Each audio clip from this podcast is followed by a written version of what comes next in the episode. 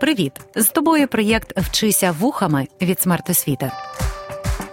Вчитись можна не лише за столом чи партою, можна в потязі, автобусі, під час прогулянки чи лежачи у ліжку. Просто слухай і вчися. Привіт! Мене звати Антоніна Макаревич. Я історикиня і вчителька історії. Часом реальні події захоплюють сильніше, аніж вигадані. Таких сюжетів в історії України чимало. Вивчаючи їх, ми краще пізнаємо Україну і себе. Починаємо.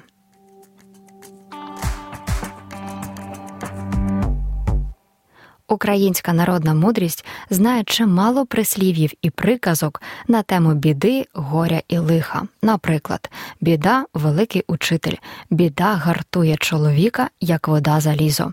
Той біди не бачив, хто сльозами не вмивався.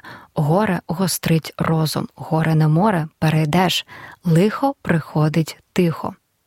Наша історія знає чимало подій, які принесли нашим предкам горе. Тому так багато до нас дійшло приказок на цю тему.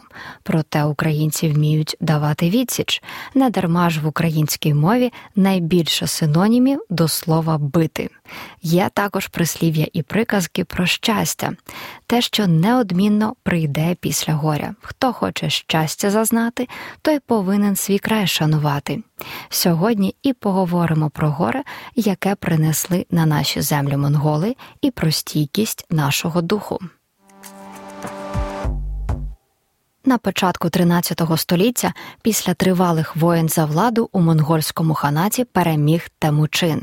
Його оголосили Чингісханом, що у перекладі означає володар володарів, володар Всесвіту. Саме так ми його знаємо краще, саме за ім'ям Чингісхан, а не Тимучин. Його описують як майстерного воїна і дипломата, дуже харизматичного і цілеспрямованого. Дослідники вважають, що не лише завдяки зброї він зміг розширити землі монгольського ханату, а ще й завдяки хитрості, а ще жорстокості. Тих, хто чинив опір, винищували фізично, не зважаючи ні на що. Тож від рук Чингісхана і його вояків потерпали діти, жінки, чоловіки, люди літнього віку. Завойовані, а перед тим часто пограбовані і сплюндровані землі ділили між людьми Чингісхана. Зазвичай залежність від монголів передбачала виплату данини на користь головного на окремих землях Кагана а також надання військової допомоги. Тобто треба було надсилати людей до війська монголів. Війська Чингісхана активно просувалися, захоплюючи нові землі. З середньої Азії вони вийшли до південного узбережжя Каспійського моря, потім перейшли на територію сучасної Грузії, звідти пішли вверх і на берегах річки Дон зустрілися з половцями. У бою половці зазнали поразки. Після цього вони вирішили звернутися по допомогу до руських князів. Літопис Руський розповідає. У той же рік прийшла нечувана радь. Безбожні моавитяни, прозвані татарами, прийшли на землю половецьку, і половці стали супроти них. Але навіть хан Юрій Кончакович, що був найбільший між усіх половців, не зміг вистояти перед ними. І побіг він до річки Дніпра, і многі половці побиті були. А татари, вернувшись, пішли у вежі свої. І прибігло половців багато в руську землю, і говорили вони руським князям. Якщо ви не поможете нам, то ми нині порубані були, а ви завтра порубані будете. І була рада всіх князів у городі Києві, і нарадились вони так лучше б нам зустріти їх на чужій землі, аніж на своїй. Ви помітили, що літописець монголів називає татарами. Так у тогочасних текстах і на Русі називали монголів. У Китаї татарами називали всіх сусідів кочовиків, тож це слово доїхало і до Європи. Термін татаро-монголи, який ви вже чули, сьогодні вживати некоректно, бо означає монголи-монголи. На раді зібралися князі, які сиділи у Києві, Чернігові, Галичі. Про них літописець сказав так: це ж були старішини в руській землі. Ще приїхали молоді князі, серед яких був і син засновника Галицько-Волинського князівства Данило Романович. На момент цих подій Данилові ще не вдалося зібрати всі батькові землі, але він цілеспрямовано йшов до своєї мети, яку невдовзі реалізує. Тож, переговоривши, руські князі вирішили йти проти монголів. У 1223 році об'єднане військо з русичів і половців пішло у похід. До руського війська пішли вояки з Києва, Чернігова, Галича, Володимира, Путивля, Смоленська і Курська. З монголами вони зустрілися на річці Калка. На жаль, русько-половецьке військо зазнало нищівної поразки. Дослідники зазначають, що до поразки призвели, зокрема, нерозсудливі дії Мстислава Удатного. Загинули в бою не лише воїни, а й князі. Сам літописець зазначав, що діяли князі неузгоджено через зависть, бо велика незгода була межи ними. Як записав літописець, за гріхи наші руські полки було переможено, і сталася побіда над усіма князями руськими, якої ото не бувало ніколи. Звісно, поразка, загибель деяких князів і багатьох воїнів підірвали могутність Русі. Монголи тим часом повернули назад, адже не планували йти далі на захід. 1227 року помер Чингісхан, після чого Монголія поринула у вир боротьби за спадщину і владу. Зрештою, при владі закріпився один із синів Чингісхана Угедей. Свою імперію монголи поділили на кілька земель володінь, які називали улусами.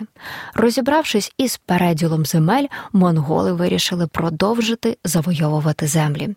Серед нащадків Чингісхана нас особливо цікавить його онук на ім'я Бату. Джерела Русі його називають Батиєм. Цей Батий очолив похід на Русь.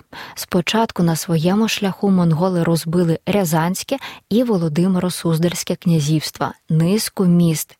Пройшли повз Черніївське князівство, зайшли у степ і завдали поразки половецькому хану Котяну. 1239 року вони поновили свій похід і цього разу зруйнували Переяслав, Чернігів і менші міста. Наступного 1240 року монголи підійшли до Києва. На той час князь Данило Романович уже утвердився у Галицько-Волинському князівстві і Києві, але до Києва він, як і батько, не переїхав, а посадив там довірену особу боярина Дмитра. Оцей Дмитро і керував обороною міста. Київ тримали в облозі довго, за деякими даними 10 тижнів і 4 дні. Проте монголи перемогли і взяли місто штурмом. Кияни, які вижили, сховалися у десятинній церкві, але стіни храму за невідомих нам причин впали, а під завалами загинули люди. Після Києва монголи пішли на Волинь і Галичину. Місто Володимир монголи довго не могли взяти, але зрештою місто впало. Галич тримався три дні і теж здався. Пройшовши землями Галицько-Волинського князівства, монголи рушили далі і вдерлися на польські землі. Відомо, що вони зруйнували, зокрема, Люблін, Краків, а далі пройшли сучасними територіями Словаччини, Чехії, Угорщини і вийшли до Адріатичного моря. 1242 року помер Угедей. Тож його син Батий вирішив повернутися додому, аби знову ділити владу. Повернувся він через Боснію, Сербію, Булгарію і причорноморські степи. Існує також версія, що похід монголів не продовжився через погодні умови. Ніби у той рік сильно дощило, і монголам нічим було годувати коней, бо трава з'явилася пізніше. Та й надмірно волога земля, практично болото, взагалі не підходила для просування на конях. Зрештою, Батий не присягнув новому ханові і продовжив керувати у своєму улусі. Дослідники вважають, що він став доволі незалежним від монгольських ханів. Батиєві належала Ак-Орда, тобто Біла Орда. Монголи мали звичку називати сторони світу певним кольором: південь червоним, захід білим, північ чорним, а схід синім. Тобто землі Батия лежали на заході. Столицею було місто у понизі Волги Сарай Бату. Там знаходились органи, які управляли улусом Батия. Сам Батий частіше був відсутній. За його правління організували систему податків, визначили повинності населення, існувала пошта, карбували монету. Поступово з'являлися міста з осілим населенням. Доля завойованих монголами земель складалась по різному. Безпосередньо до складу Орди увійшли землі, де мешкали кочові племена, а це башкири, волзькі булгари, кипчаки та інші. Землі Русі зберігали територіальну окремішність, політичну структуру. Історикиня Наталя Яковенко пише, що руські князівства самостійного існування не припинили. Монголи підпорядкували собі руські землі, а руські князі стали намісниками монгольських ханів. Їм надавали ярлик, спеціальний документ, який підтверджував право на ту чи іншу землю. Залежність проявлялася у тому, що населення виплачувало данину монголам і надавали військову силу вояків. Данину виплачували продуктами, майном і людьми. Монголи надсилали урядовців, баскаків, які пильно стежили за збиранням данини. Звісно, урядовці приїжджали не самі, а з військовими загонами. Окрім того, монголи також здійснювали грабіжницькі походи, в яких захоплювали людей у полон. Такі походи могли бути актом покарання якогось князя чи спробою влізти у внутрішні розборки руських князів. Залежність від Орди проявлялася по різному. Тим, що були територіально ближче до Орди, доводилося геть не солодко. Там залежність мала вкрай зневажливі форми і тривала найдовше. Це стосувалося насамперед Володимиру Суздальського і Рязанського князівств. Землі Київського, Переяславського та Чернігівського князівств були вже виснажені внутрішніми чварами напередодні монгольської навали. До цього додалися неймовірних масштабів руйнування яких завдали монголи цим землям. Археологічні дослідження довели, що монголи спалили і зруйнували безріч будівель, жертвами стала велика кількість людей. Переяславське і Чернігівське князівства занепали. Київське ще трималося, але знаходилося під контролем Володимиро Суздальських князів. А їм, здається, абсолютно було нецікаво займатися справами Києва, а тим паче відновлювати місто і князівство загалом. Більше, так би мовити, пощастило Галицько-Волинському князівству.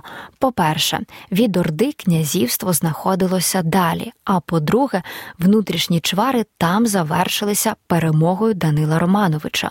Тобто у Галицько-Волинському князівстві був сильний володар, який зміг відстояти землі. 1245 року Данило поїхав до Батия. Вважається, що там він пробув близько місяці і таки зміг отримати від монгольського хана ярлик направління. Окрім цього, князь Данило домовився про більш лайтовий варіант залежності від монголів. Князівство мусило надавати військову допомогу, але не мусило виплачувати данини. Хоч у різних землях залежність від монгольських ханів проявлялася по різному, але наслідки її встановлення були жахливі. Виснажені землі Росії не могли розвивати культуру, економіку, освіту, політичне життя так, як це робили сусідні західні держави. Сила княжої еліти теж була добре підбита. Їм не вдавалося стати справжніми народними лідерами і очолити відновлення повноцінного життя на цій землі. Монгольська навала загальмувала тут життя, а землі сучасної Слобожанщини, наприклад, ще кілька століть залишалися знелюдненими. Політичним, економічним, культурним центром Русі тоді стало Галицько-Волинське князівство, яке найменше постраждало від монгольських нападів і залежності.